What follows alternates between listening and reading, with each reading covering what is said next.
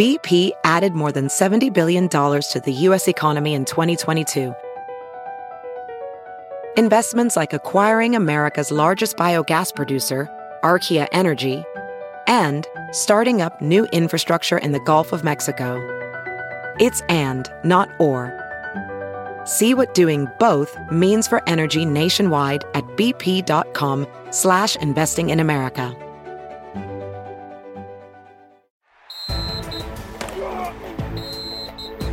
Welcome to the 49ers Insider Podcast on NBCSportsBayArea.com. Introducing your host, San Francisco 49ers Insider, Matt Maiocco. Today on the 49ers Insider Podcast, we check in with Derrick Deese, who spent 12 seasons with the organization and was a starter at right guard on the team's last Super Bowl champion.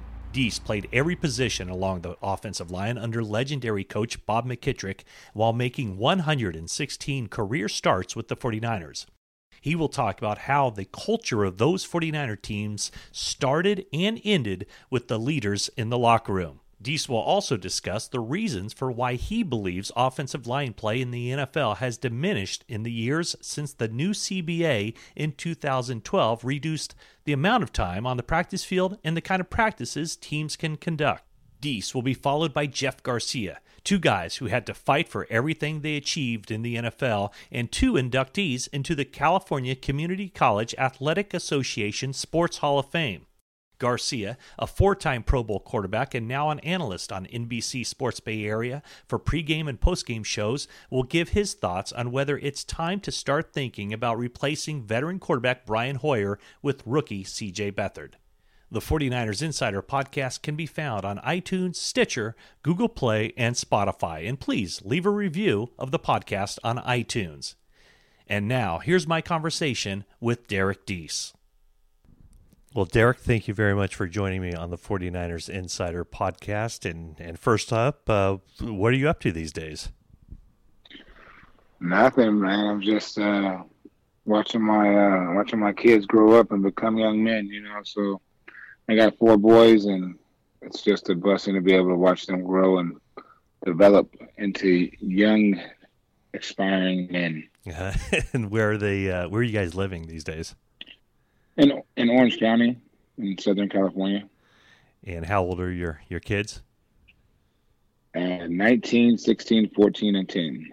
Wow. So are they football players? Uh, the oldest is a football player. The uh, second is a basketball player. His first year playing basketball. Um, he's a straight A student. And then the, the bottom two are, well, the third son is a soccer player playing his first year of football in high school and the youngest, uh, he, he does it all. then where where does your oldest play? Right now, he's playing in, at at a college, a junior college in uh, Huntington Beach called Golden West. Okay, and you went the the junior college route, didn't you?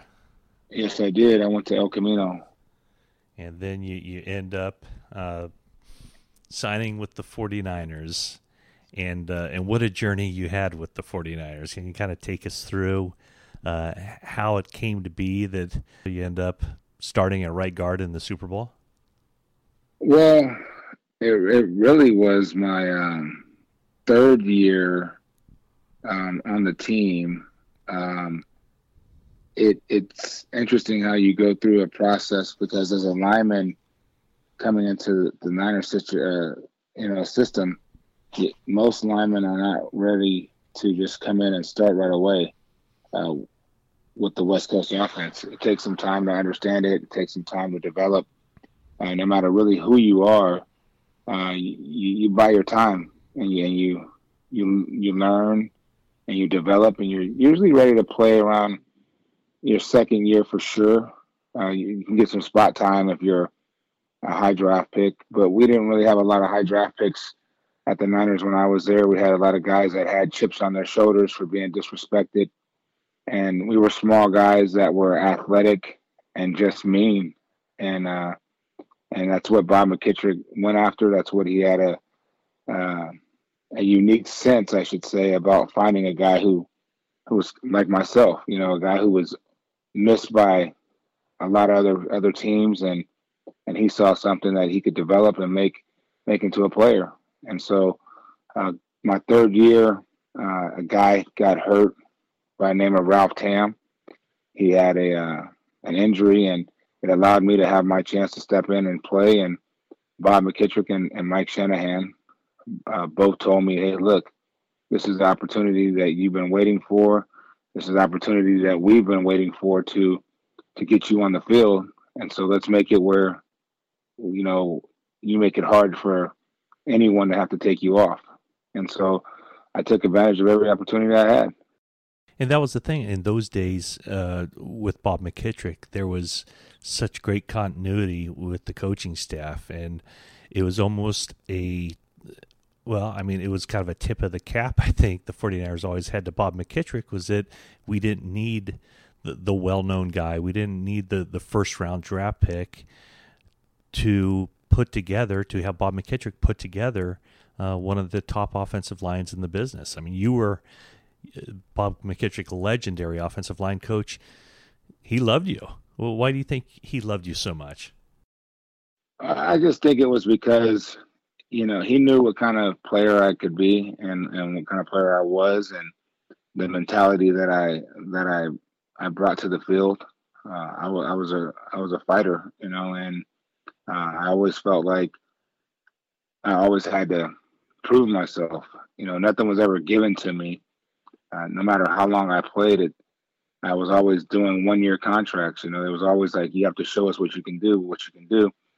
Um, and if you you remember correctly, at one point I was I was being put in basically to put out a fire at every every position they needed done. So I was a guard one year, I was a tackle another year. I was a guard on the right side, a guard on the left side, a tackle on the right side, a tackle on the left side. I played um, center for I think a couple games. So I mean, it wasn't there wasn't anything I didn't do or want to do. Um, I practiced as a backup center to be in case something happened, but it was it was one of those situations where I didn't look at that as a as a negative. I looked at it as like the more I can do, uh, the harder it will be for them to get rid of me, and that's exactly what ended up happening. Why do you think um, you were such a good fit for the Mike Shanahan offense, you know, what he was trying to, to bring to the 49ers? Well, once again, I, I think it was it was really about what kind of offensive uh, of system they wanted.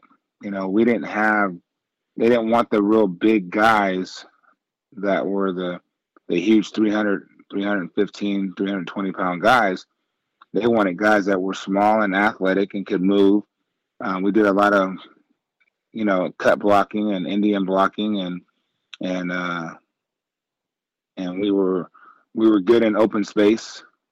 Uh, we did a lot of stuff where guys had to pull and get out in front of guys, and so we would always tire down the defensive linemen. You know, come to come late into the third and early into the fourth, and that's where we would take advantage of everybody. And so that was a uh, that was something that Bob always looked for. He looked for guys that could move um, can make those cut blocks and be explosive and were really athletic. He didn't want the big, strong guys that could overpower you. He wanted guys that were mobile. Yeah, Bob McKittrick, it, I mean, he was, like you said, just kind of a legendary figure. Um, what do oh, you remember? what do you remember most about Bob? I know he obviously he passed away in, in March of 2000. Um, just what do you remember? What what lessons do you still carry on uh, that that Bob McKittrick might have taught you? Well, well, Bob Bob was a guy that, once again, you know, like I said, he wasn't real big on size. He was he was he basically taught that, you know, no matter what, as long as you believed in yourself, you, you know, you can accomplish anything. And so uh, he he he told us from beginning, he told me from beginning to end, hey, look, there's going to be an opportunity for you to play um, when that opportunity comes, make sure you take full advantage of it. And I did. And and in life, you look for that one person that's going to give you a chance or an opportunity to show what you can do. I was fortunate enough that Bob was that guy for me, and he gave me that opportunity. I got the chance and I took full advantage of it. Uh, he he was a tough guy, you know. He had that Marine mentality where, you know, when it's cold, we didn't wear sleeves. He didn't even come out with a jacket, you know, as a coach. He just came out and he's like, look, this is what, how we're to play and this is what we're to, you know, we're to play our game and we're not to show any kind of weakness. And those are the things I remember a lot of is not showing weakness, uh, taking advantage of everything. And those are the kind of things that I try to pass on to the youth. And I mean, it, he took it to an extreme level in, in his last you know year or, or years of uh, of his life. Um, I know he was diagnosed with uh, cancer of the bile duct. Um, I believe after the '99 season, um, and he was still out there coaching. Just still coaching, a, still, still coaching, still going through the drills, still you know, still showing us how to hit hit Rae Crowther. yeah. You know, uh, do forward rolls and all those kind of things. But that was just Bob. You know, um, you live life to the to the to the fullest, and you do everything uh, that you can do, and and that's all you that's all he ever asked of you. Uh, it, it's interesting because you know a lot of times I you know another guy that I think he got a lot of his stuff from Bill, you know Bill Walsh, and Bill was a guy that he's he was real adamant about you know coaches a lot of coaches can win if you have all the top draft picks. You know it's it's the coaches that don't have the top draft picks that know how to take guys and put them in situations to be successful. And that's where Bob was real special with that offensive line. And that's why he didn't really need guys that were drafted high. He had guys that he's that he knew should be drafted high that weren't, and he was going to take those guys and he was going to, you know, we were going to beat teams with those type of guys and those type of players you know nowadays uh, we uh, you, you look around the NFL and it just seems like offensive lines are I don't know they're they're not as good as they used to be. Uh, is that something that you would agree with? Is that a statement you would agree with? It's a statement I agree with, but it's also it's also there's a lot of different variables. You know, things have changed, blocking schemes have changed, the way you can attack has changed. Um, guys move around a lot more now. Um, and when I say move around, I mean they they leave teams a lot faster. Uh, they don't stay settled, and so it takes a little bit of time to develop. It takes it takes time to grow into into the NFL. No matter what you say, you can be the man in college, but when you get to the next level, man, everybody is big and everybody's fast and everybody's strong, and so you might think you're ready and, and when you get into the game at the next level and you're playing against, you know, in college they talk about you're playing against some some some men, and when you get to the next level at the NFL, you're playing against grown men. yeah. So it's a it's a little bit different, and uh, and so I think the mentality overall is a little different. Uh, we we played the game not only just for the fun, but we played the game because we were going to make them have to force us out of the league and now a lot of guys they don't they don't make them force you out of the league. They they play, they get paid, and they get out. But do you, do you think that the the way the college game has changed, uh, where, where there aren't very many uh, college offensive systems that run, you know, a pro style uh, offense. I mean, it's it's these guys are in pass protection uh, almost ninety percent of the time. Do you think that has had an ill effect on the way offensive linemen um, are able to make that transition from the college ranks to the pros?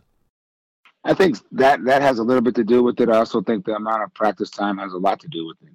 You know, when you come down to it, um, when it comes down to practice, offensive line needed more practice time than I think a defensive lineman does, um, just because there's so much more stuff to learn and so many more variables that we have to understand you know, for one defense, sometimes for for one defense, sometimes there's like three different ways to block that play. Well, when you start cutting down practice schedules and saying you only have this amount of time per week and you know this amount of time per day, it's hard to get all that in. It's just it's just hard to get every blocking assignment in, and it's hard to get you know all the reps that you actually need to be successful. And so when they cut that down, you gotta you gotta something's gonna suffer.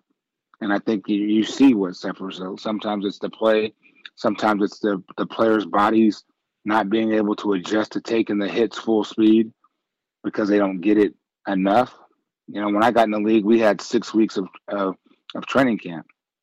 Um, so I remember going through all that stuff and getting all the reps, and then by the time it was time to actually play games, you had already been used to being hit and you from the side, from the front, from the back, all kinds of ways, and so your body was used to it to taking those type of hits, and you had seen every blitz and every type of of move that you could see from a player. Well, nowadays you just don't get get enough reps in practice to see that. So when you get in games, as long as you get in games when they start changing stuff, sometimes they change something that you didn't have a, a lot of time to go over. So you're you're blocking something like trying to learn on the go. And also, I mean, in training camp, used to be when you were there, uh, it was two fully padded practices per day. Right, and that's that's what I'm saying. You just don't have you don't have the amount of hits and the amount of reps. You know, when you take a guy out of pads, um, they're not going to go full speed. it's just not going to happen. And for an offensive lineman, you need to see things at full speed. You know, I understand that they're trying to make the game safer, but at this at the same time, when you're trying to make the game safer, you got to understand that something's going to fall off, and and I think some of that is is the play. Derrick, I don't know if you've had much of an opportunity to see uh, what Kyle Shanahan has brought to the 49ers offense, but um, as far as you can tell, are, are there are there a lot of similarities between uh, what he asked of his offensive linemen uh, compared to you know his father and what his dad uh, asked of the offensive lineman when you played for Mike Shanahan? I, I, I think that you know obviously Kyle has his own system. Um, he runs a lot of stuff from what he said by his by his dad. I think as far as a as a head coach, I think the Niners got got a good coach.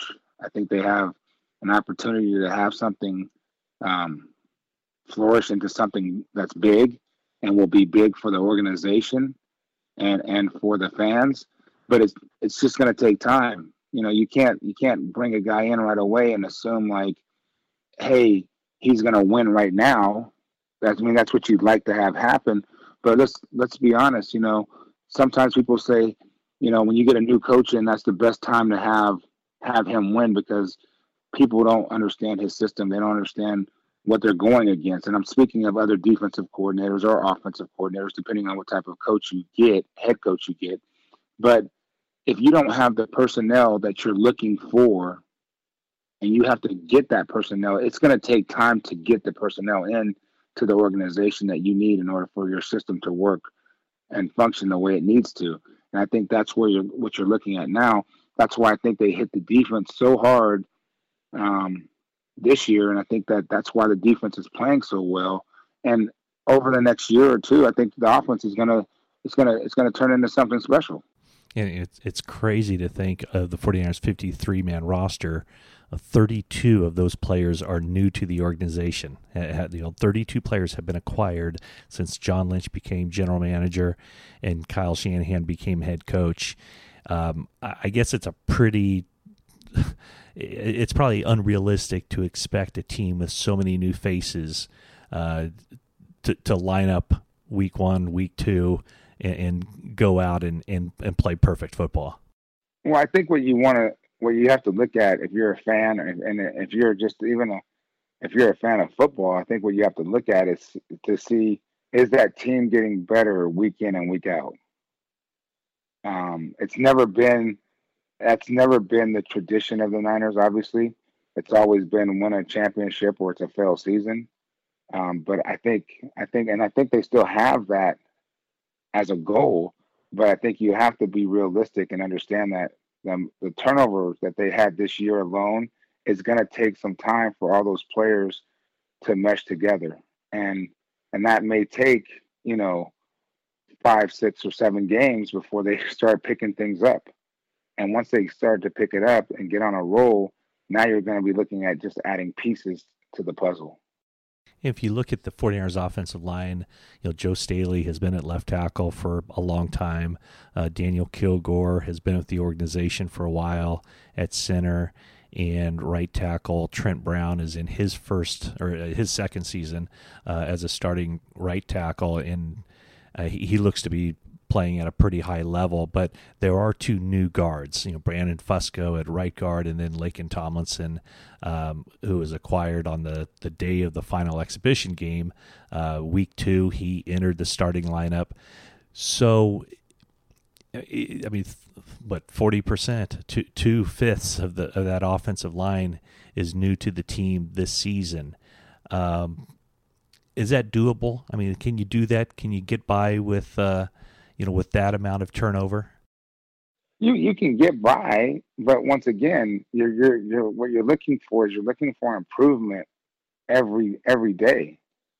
You know, you're looking for you're looking at, at practice film, seeing if the player is getting better. You're looking to see if that offensive line is starting to pick up each other's weaknesses and strengths and understand what each player brings to the to the table. And the the more and more they work together, the the better off you are. Once again, I want you to think about the amount of time that's being cut out per week and per season, and then and then let's start. You know, that's let's talking just time only, but let's talk about the amount of time that you're in pads. You know that that time has been cut drastically. So the amount of time that you can be in pads is cut drastically. So once again, you go back to guys being able to see things at game speed, which is full speed, at practice, and they don't get to see it that much. So eh, when you get into a game, it's almost like seeing it for like the second or third time, and you're just going like, man, you know. So it takes time for a guy to to develop into an NFL player, and then to understand what's going on, and then also be able to work together as a unit because the offensive line it's five guys, but they have to work as one. They have to be the tightest group on that team. You only go as far offensively for sure as that offensive line is going to take you. And and that's that's been that way for years. So that's why, you know, when they start talking about, yeah, we we're making the game safer, we're making it this, we're making it that. I understand that.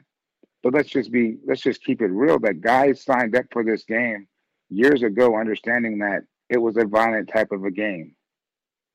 And and now there's all kinds of things studies that are coming out and they're showing you know what what could happen or what the after effects of the game are which guys at the time when they were playing they didn't think about we didn't know.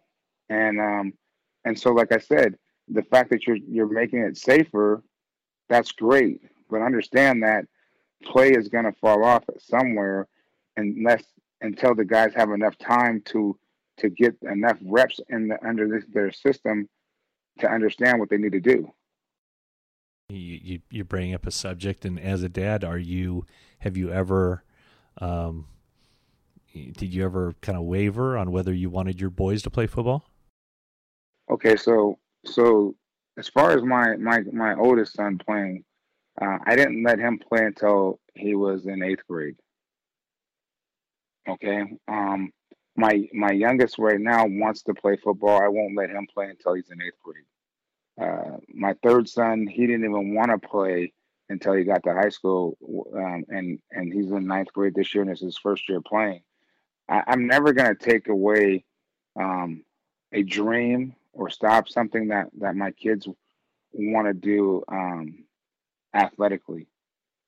You know, because I, I just it's just not it's not in me to do that. You know, I played the game and and for whatever risk I knew at the time, I still played the game, and my parents allowed me to play the game. You know, so um, if my kids want to play and they understand the risks, and and I, and, you know, I, I let them know. Doctors let them know that hey, there's, you know, the concussion protocol happens through high school, and they take the the baseline and all that stuff. They know all that stuff when they're going into the game. So if they decide that they don't want to play based off of what they're hearing, that's on them. I'm not forcing them to play, but I don't want to. I don't want to take it away because I played the game and say, "Hey, look, I know what could happen, and I know, you know, I've had friends that have, you know, obviously been on the other end of it where it's turned out, you know, gravely, but um, I, I just don't I don't feel as a parent I should I should take something away from them if that's what their dreams and aspirations uh, of being successful they want to do. I should give them a chance to do that and achieve that. Yeah, well, let me ask you, Derrick. I mean, you're 47 years old. Um, you played uh, 152 games in your NFL career. That's a lot of football. Uh, what, that's a lot of uh, going head to head and, banging helmets with uh, some high quality uh, defensive linemen, uh, either in practices or in games or both. Obviously, um, right. do, do, you feel any effects from your long career? Um, you you notice certain things uh, as a player. Um, especially one that play. I played 14 years, and so there's there's a lot of things I noticed, and there's a lot of things that that bother my body. Um, getting up in the morning, uh, certain days, you know, if you know, with the amount of surgeries I had, I had 17 surgeries. I still need three surgeries. I just I just refuse to have them done. I just rather deal. Which surgeries do you pain. need? Um, I need two shoulder surgeries and I need I need an elbow surgery, but I just I just refuse to have them done because, you know, after you've had 17 surgeries, I mean that's a lot of surgeries, especially when you're playing, and and then now it's like okay, you know the pain hurts, um, but it's manageable, you know, and so uh, I, I deal with that. I understand that, and and like I said, it was a decision I made to play the game. Uh, if you ask a lot of guys that play the game, or played the game, I should say, would they do it again? I'm willing to I'm willing to say probably 95% of them say I'd do it again. Um, it's it's you know I've talked to people that have kids and they tell their kids like I don't want you to play football. You know I know I know kid I know guys that have kids in high school right now that won't let their kids play um, football at all. And and to me I just don't think that you know, as a as a parent, especially one who was successful in the game, that you you don't give your your your son an opportunity to play the game. Right now, with what they've done with football, I think it's the safest time to allow people or kids to play the game. You know, because they're teaching the game a whole different way, and um, they've they've made the game a lot safer. So you know, you can't worry about concussions because and that and if you're worried about that, then there's nothing you I mean, you could fall and get a concussion. Let's just be honest, you know. So um and and I don't think there's a sport that you can play that you you may not get a concussion in. So it, it's one of those situations where, you know, you start being overprotective and it's not making sense. And and so you, you know, I, I let my kids go out and if they want to play, they play. If they choose not to play, they don't play. You know, like I said, the two youngest right now, they play soccer. You know, there's been a, a, a lot of kids that get concussions from soccer just from the ball hitting them in the head. And in soccer, they've changed the rules. You know, certain ages and, until you get to high school, you can't use your head in soccer and all that kind of stuff. So there's a lot of things that that sports is, is doing, or, people in charge of the sports are doing in order to try to protect uh, the athlete and so you, you just let the kids play. You know, it, it's no different from when you were growing up and you wanted to play in the street and you did. You look back now on that and you go, man, I was crazy to play football in the street. you know, anything could have happened at that point, but that's what we did as kids. And so, um, you know, you played tackle without gear. That that was, you know, growing up. That's just things that we did. And so you you know, am I going to stop my kid from from wanting to do what he wants to do or shoot for his goal? No, I'm not going to do that. And and I, I I would feel I would feel like I wasn't giving him a chance to to live out his dreams if I did that. Hey, speaking of kids, do you remember Kyle Shanahan running around uh, the 49er facility as a as a kid? I remember Kyle Shanahan um, more than a little bit. See, I, I, I Kyle, Kyle actually was running around the facility when I was there. Um, but I also had Kyle as an assistant in in Tampa. So um, so I, I I knew at some point he would he would definitely turn into a head coach. I mean, that's what he wanted to do. Uh, he's been groomed, obviously, by one of the best. so, so it makes all it makes all the sense in the world. And when the Niners um, brought him aboard, I mean, I couldn't have been more happier for him because I thought it would be a situation that he could turn turn the organization around and, and make things happen. I, I just know I just know that it's going to take some time, and I, I hope he's given that time. Did you ever tape him to the goalpost or anything like that in Rocklin during training camp? Nah, nah, we never did that. we never did that. No, you would never do that, would you? No, we'd never, never, never do that. I mean, I, I know one thing about you, Derrick, is that uh, during your time with the 49ers, uh, you and a lot of your offensive linemen had a very good time uh, keeping things light. um, did I mean when you look back on that that, that time, um, it, it, had to be great. I mean the the teams were always really good and, and very competitive, and um, you know maybe maybe a little bit a bit of a rough patch there uh, toward the end, uh, but uh, it, it, I mean how do you look back on your days with the 49ers? Um, I, I look back on that as as as obviously um, a special it was a special a special moment in my life. You know, it was um it's something that that you don't just go through and then say like, okay, my my football career I played it and it's over with. Um, a lot of the things that you learn from how the organization carried itself um, to um, the players and the locker room and so forth, you take that and you and, and you you use it in your everyday life. Uh, the the interesting thing about um, me being when I first came into that locker room was you learn real quickly that it's not it's not it's not management that really runs the organization. It, it was the locker room. The locker room po- policed itself, and and you either came in and you conformed to what they wanted in the locker room, or you would be shut out of the locker room real quick and then you would be cut from the team. so you you knew right away what was coming your way, you know, quickly. So you either were going to conform and be and be just like everybody else, and work hard and spend your time and, and pay your dues and so forth. Otherwise, you know, they would close you out of the locker room, and it, it was real simple. And and guys always wanted to help guys. You know, it was never it was never one of those things where they wouldn't offer advice, they wouldn't help you, they wouldn't, and that and that goes for you know offensive guys helping defensive guys and defensive guys helping offensive guys because we all had one goal in, in, in mind and that was just to win a championship so the best way to do that is is you know as offensive lineman we had to understand what the defense was trying to do and the defense wanted to understand what the offensive lineman was trying to do and so we worked with each other you know endlessly and i remember you know, working hard after, you know, in two days, guys would be gone and it'd be it'd be, you know, a couple offensive linemen and a and a few defensive linemen doing extra dr- drills and, and, things like that to get better. And so um, those are the things that you know you take from from playing and you move and, and understand into regular regular livelihood is that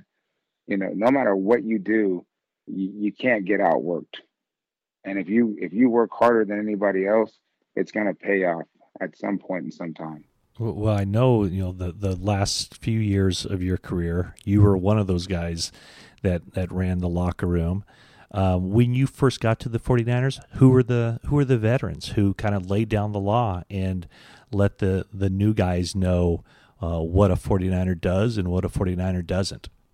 Well, for for me, it was it was Guy McIntyre, um, it was uh, Jesse Sapolo, Harris Barton, Steve Wallace.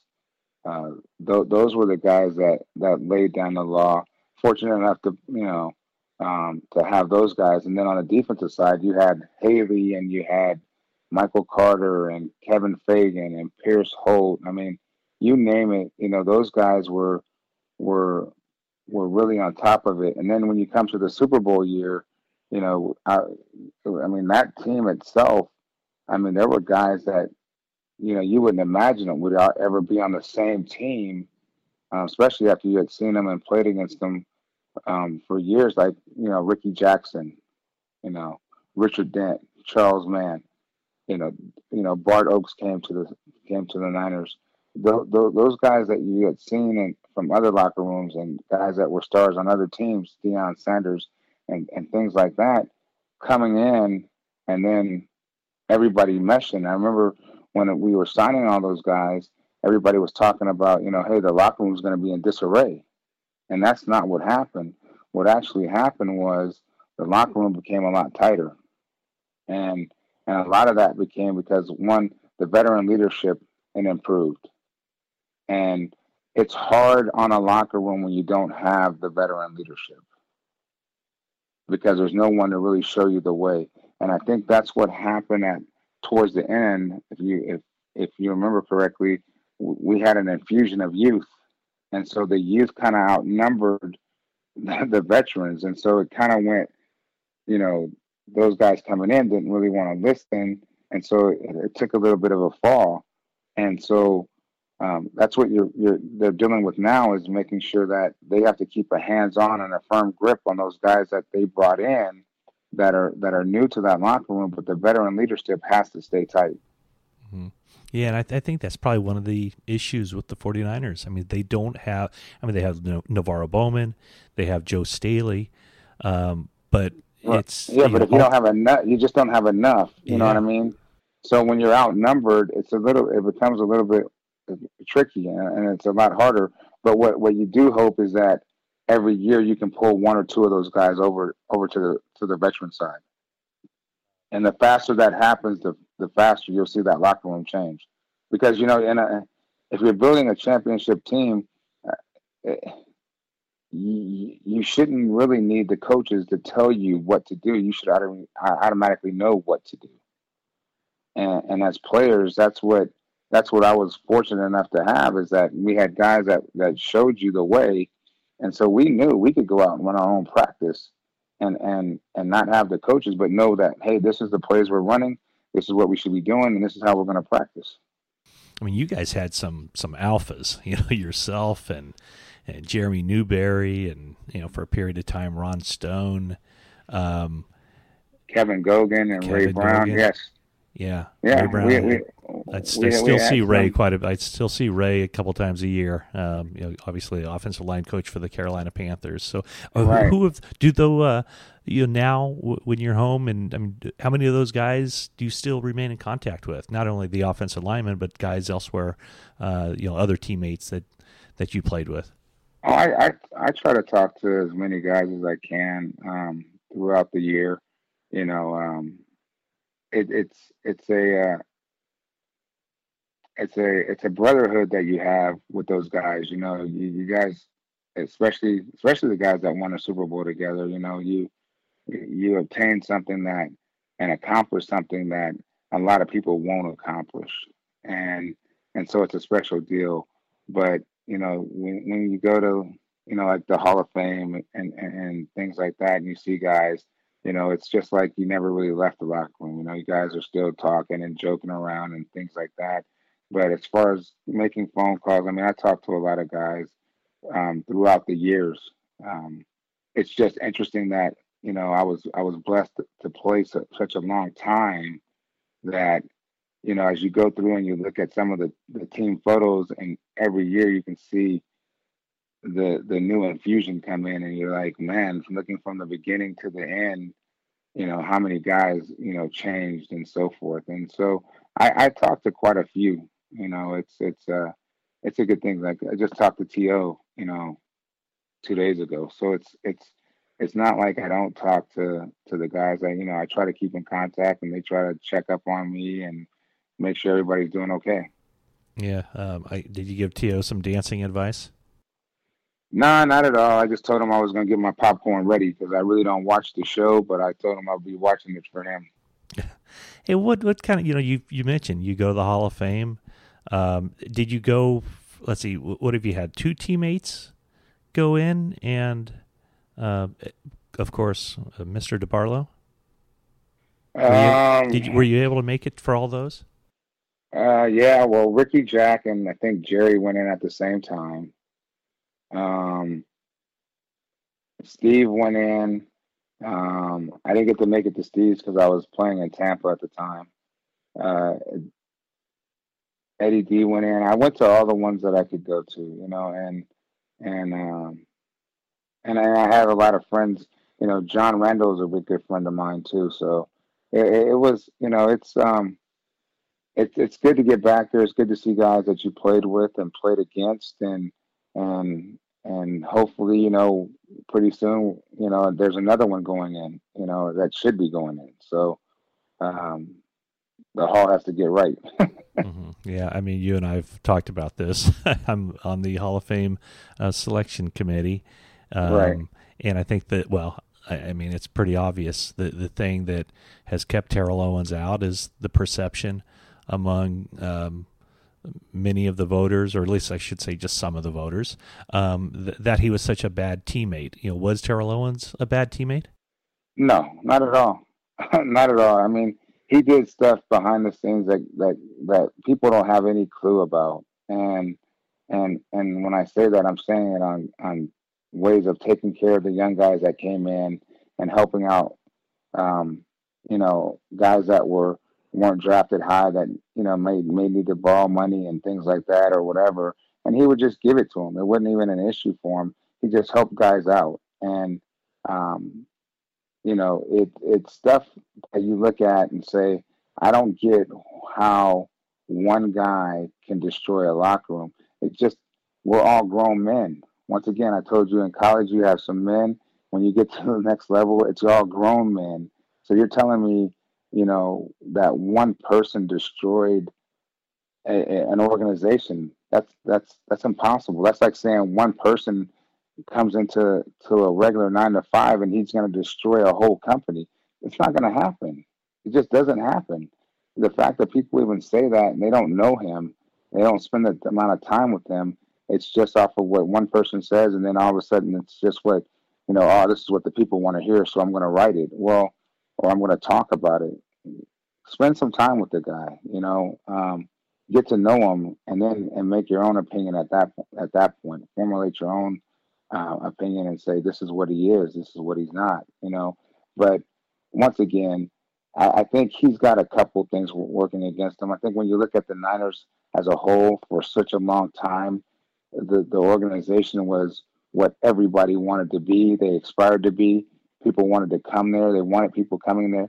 People wanted to be be a Niner before there was even free agency. You know, they wanted to be part of that organization because they had heard so many good things about it and the way um, you know, Eddie D carried it, and and the way that we practiced, the way that we we um, we set our goals and things like that, and so um, you know, it, it's it's one of the situations where I think that sometimes that becomes a negative, and and when I say that, I say that because if you look at like quote unquote like the Cowboys, you know, they have so many guys that are that are in the in, in the Hall of Fame. But when you look at the Niners, it's like, wait a minute, you know, name the linemen that are in the Hall of Fame from the Niners. You know, there's no way that we shouldn't be talking about a Jesse or a guy being in the Hall of Fame. It, it should have already happened, you know, because you have so many skill guys that get in, but we all know that without having those offensive linemen to do their jobs, that it's impossible for those skill guys to do theirs. And I think the the Cowboys, you know, they have their guys that they put in and that that that have representation, and we don't. And so when I look at it, I look at it as you know, there's a little bit of jealousy there, and I think that you know, as far as the TO thing, I think that that's that's just outright wrong, and and the hall needs to do something about that. So if we're taught that it's all about numbers and numbers only, then TO has the numbers, and those numbers should be automatically in the hall. Yeah, and uh, one of our new um, new al- analysts for uh, 49ers pre and post game show uh, is your old teammate Jeff Garcia. Um, what do you remember about Jeff and, and how he came onto the scene with the 49ers and and ended up becoming uh, a very uh, worthy successor to the Joe Montana, Steve Young, uh, lineage at, at, quarterback, going to three straight Pro Bowls. Well, once again, that there's another JC guy. That's right. so, yeah. um, Gavilan. You know, and, and uh, another guy who um, who who came to the organization with with a chip on his shoulder and something to prove, and another guy who was given an opportunity by the Niners to to show what he could do, and he took full advantage of, of his opportunity. Uh, he was a fighter. He's a competitor. He wanted to win, uh, without a doubt. You know, uh, people talk about him being a small guy, but he's one of the toughest toughest guys you'll see in that side. so, you know, he's a go getter. I saw him not too long ago, and I was like, man, he looks like he still can play. So I was like, hey, why don't you get out there? They changed the rules. You'll be okay, you know. And so um, it's it's it's it's interesting, um, you know, that I'm glad he's back doing something with the team and and and uh, and, and being able to talk about the team. I think he'd be a good guy to get around there and and and and have him talk to the players and things like that. I think a lot of that has to happen. I think that you have to get back to tradition. Um, I think that's one of the things that's really missing at, at Levi itself, you know, um, is that there really isn't a tradition there yet, like there was at, at, at Candlestick. And so um, it's going to take some time. It's just a, it's a growing stage. It's a growing, it's growing pains. And, and eventually that's all going to take care of itself. Obviously winning takes care of itself because when you're winning, everybody's happy. And and you got to remember you have to take steps in order to get to there. You just can't jump right there. It just takes time to get there. And and I think, like I said, with with Kyle being the guy there, um, John Lynch understanding, you know, how to win, what's it about to win. Um, it, you know, when I went to Tampa, that's exactly what they were trying to formulate was was an organization that was similar to what was being done at, at, at San Francisco. And so you know, he knows he knows what it takes. He knows what it's gonna and what's gonna be required, and and they'll get it done. You know, having you know guys that are out of that stay out of trouble and that kind of stuff, and and there's no tolerance for it. Yeah. All right. Well, Derrick Deese, I, I really appreciate you joining me on the 49ers Insider podcast. And it's been a heck of a lot of fun to, to catch up with you and, and hear your views on uh, where the 49ers have been and potentially where they're going under Kyle Shanahan. So thanks so much. Hey, thanks for having me. Anytime. All right, that was Derrick Deese. And now I'm joined by Jeff Garcia as he joins me every week on the 49ers Insider podcast. And Jeff, um, Derrick Deese um, obviously has an affinity for you. You're both products of the California Community College system. Uh, he referred to you as a fighter and a competitor and one of the toughest guys he played with. I, I would suspect that you probably feel the same way about Derrick Deese as far as those words fighter, competitor, and toughness. Oh, absolutely. Derrick was uh, an all time great 49er, great left tackle and guard for myself. I mean, the guy had agility, mobility, was undersized, but yet battled every down and just the type of guy that you want to have not only in your huddle but in your locker room. Just a leader and led by example just worked hard and yeah came up in similar paths. Was a junior college national champion at el camino and went on to usc and uh, had a great career. And i think a guy that uh, was an overachiever in so many ways much like myself and was always great to have him on my blind side and he talked about uh, you know offensive line play now in the NFL. And you know, of course, with Derrick, I mean, he was around the 49ers for two years before he got his opportunity and was a starter on the Super Bowl team. Um, you know, I, I, suggested that it was because of the spread offenses now in college that offensive line play in the NFL has seemed to suffer. But he said it was probably more a result of the reduction of practice time in the offseason and even during the season. What do you think it is that it seems like so many teams have problems with their offensive lines now?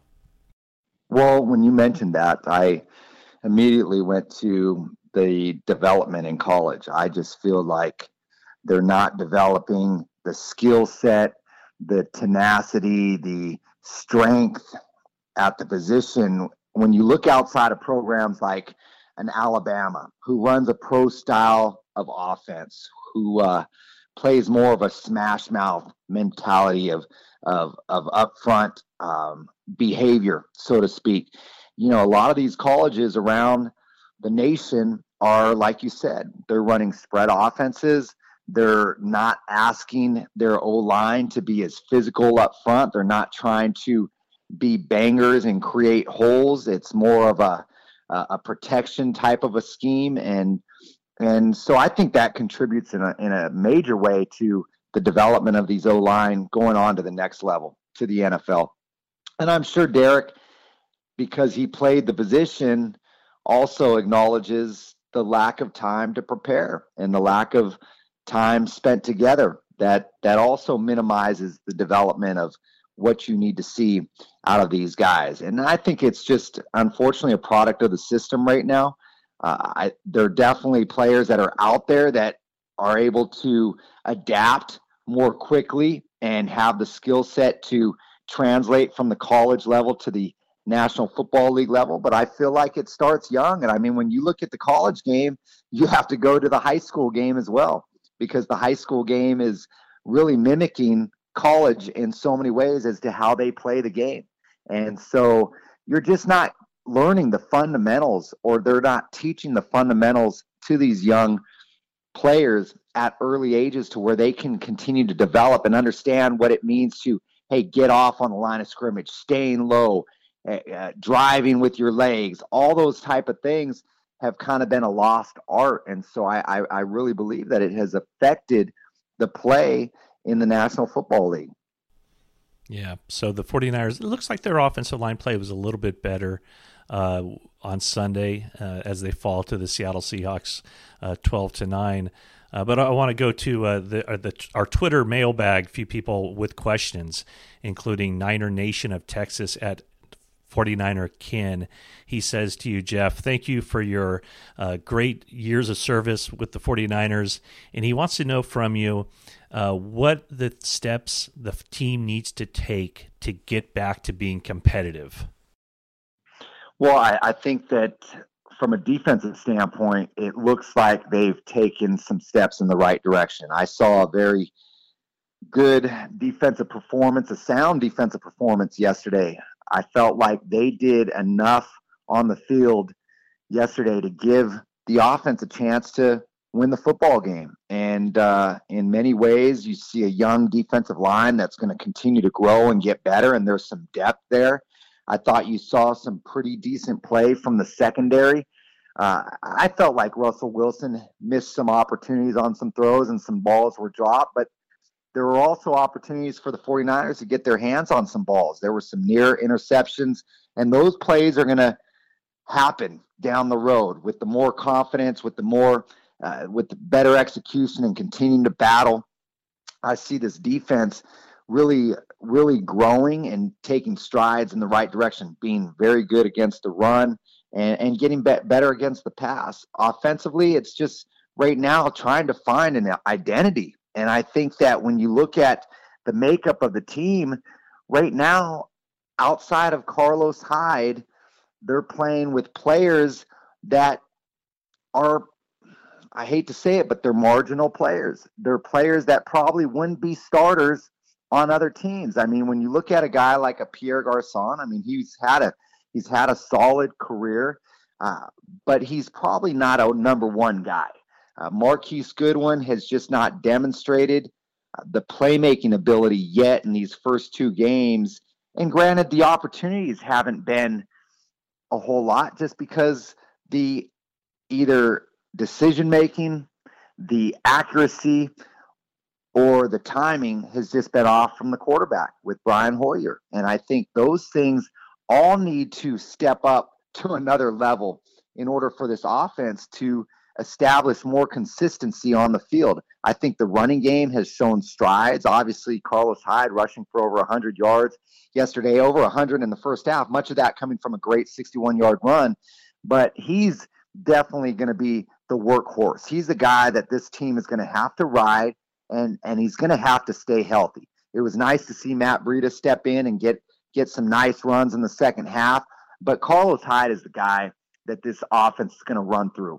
And this offense really relies upon balance. We've talked about it before. Hey, the running game, the zone scheme, how they block it up front, how it gives the running back uh, a three way type of cut or decision making process. But then off of that, building off the movement and the play action and those type of packages. Well, when you look at it, you don't even see really who a number three receiver is for the 49ers because they, they don't get that guy on the field.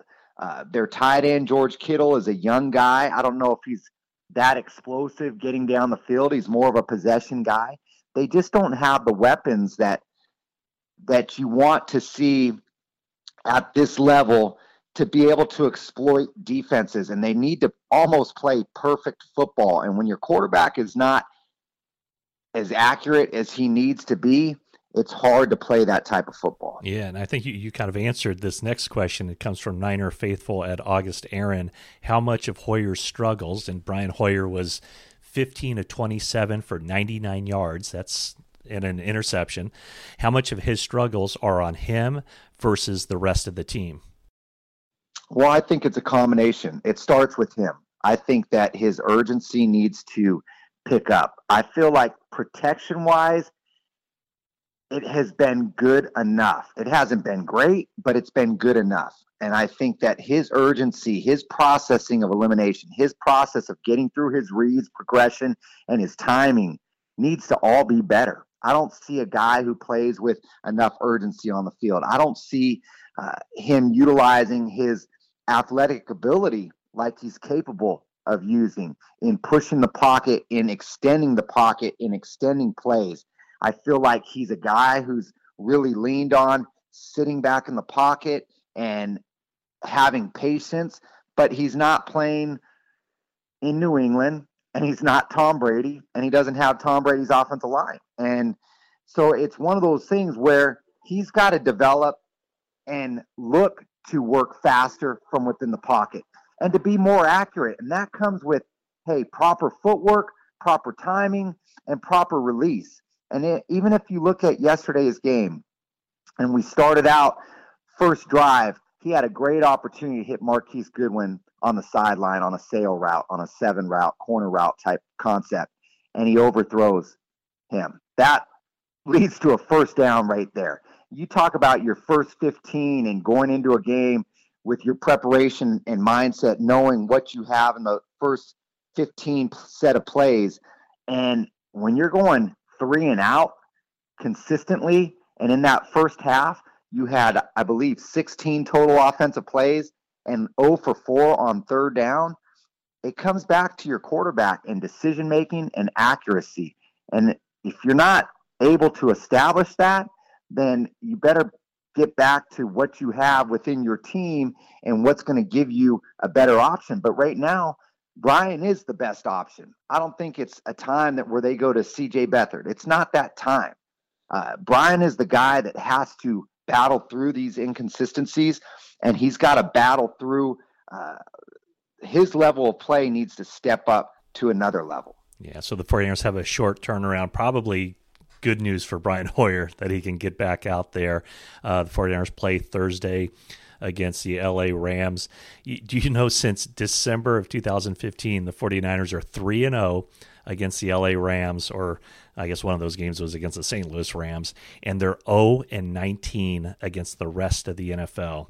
So, what do they have to do on Thursday to keep that streak against the Rams going and, and break into the win column for Kyle Shanahan? Yeah, well, first of all, they're playing a much improved Rams team. I mean, this is a different LA Rams football team than what was out there last year. First of all, the quarterback position is playing much better. And everybody knows of Jared Goff. He's a Bay Area kid. I'm sure he's excited to return home to play in the Bay and, and showcase what they're able to do. And you got a running back in Todd Gurley, who's a strong, physical, explosive guy who's playing with, I think, new vigor and excitement based upon the scheme that they're playing with there in LA. And you have a defense, a defensive line that is as good as they get in the National Football League, and a very active secondary and linebacker group playing under playing under one of the great D coordinators to, to coach the game. And so this is a much improved LA Rams team under a head coach who Kyle Shanahan knows very well. And so you're going to look at teams that in many ways run similar style of offenses. But as of right now, these first two games of the season, the Rams have been able to do it much better than what the 49ers have been able to do. And I think coming in this 49er offense, again, they're going to try to establish the run with Carlos. And uh, it's not going to be easy against this D line.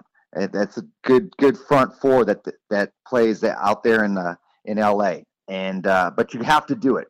And I think what they showed yesterday, especially with the center and guard play on a couple of those series, couple of those drives, running the ball right up the middle, uh, was was nice to see. And that's something that needs to be built upon. And I think going into this Thursday's game, hey, Carlos is going to be the guy, but we need to get better in the passing game. And there needs to be a vertical stretch. It can't all be underneath. It can't all be dump offs. It can't be all slant routes. There's got to be a time where you take some shots down the field and you and you try to exploit the seams. And that didn't happen yesterday. And maybe it was some somewhat because of the bad weather and somewhat just because you were limited on plays. You didn't get to extend any drives and really reach into your playbook. But hopefully that will be a different situation on this Thursday. I mean, they really have to focus in on getting completions, getting the ball out of Brian's hands into his playmakers' hands, and giving those guys opportunities to run with the ball after the catch. And, uh, you know, it'll be exciting. Uh, it'll be an opportunity to see really where this team, what direction this team is headed, and, and measure it up against another NFC West opponent. I mean, this is a situation where we have three division opponents in a row. You can't afford to fall to continue to fall behind losing one after the other.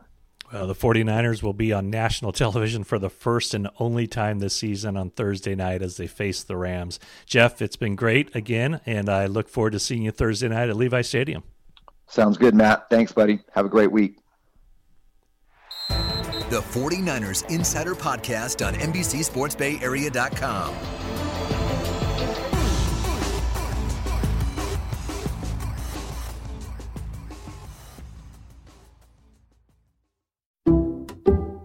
Some people just know there's a better way to do things, like bundling your home and auto insurance with Allstate, or hiring someone to move your piano instead of doing it yourself. So, do things the better way. Bundle home and auto and save up to 25% with Allstate. Bundled savings vary by state and are not available in every state. Saving up to 25% is the countrywide average of the maximum available savings off the home policy. Allstate Vehicle and Property Insurance Company and affiliates, Northbrook, Illinois.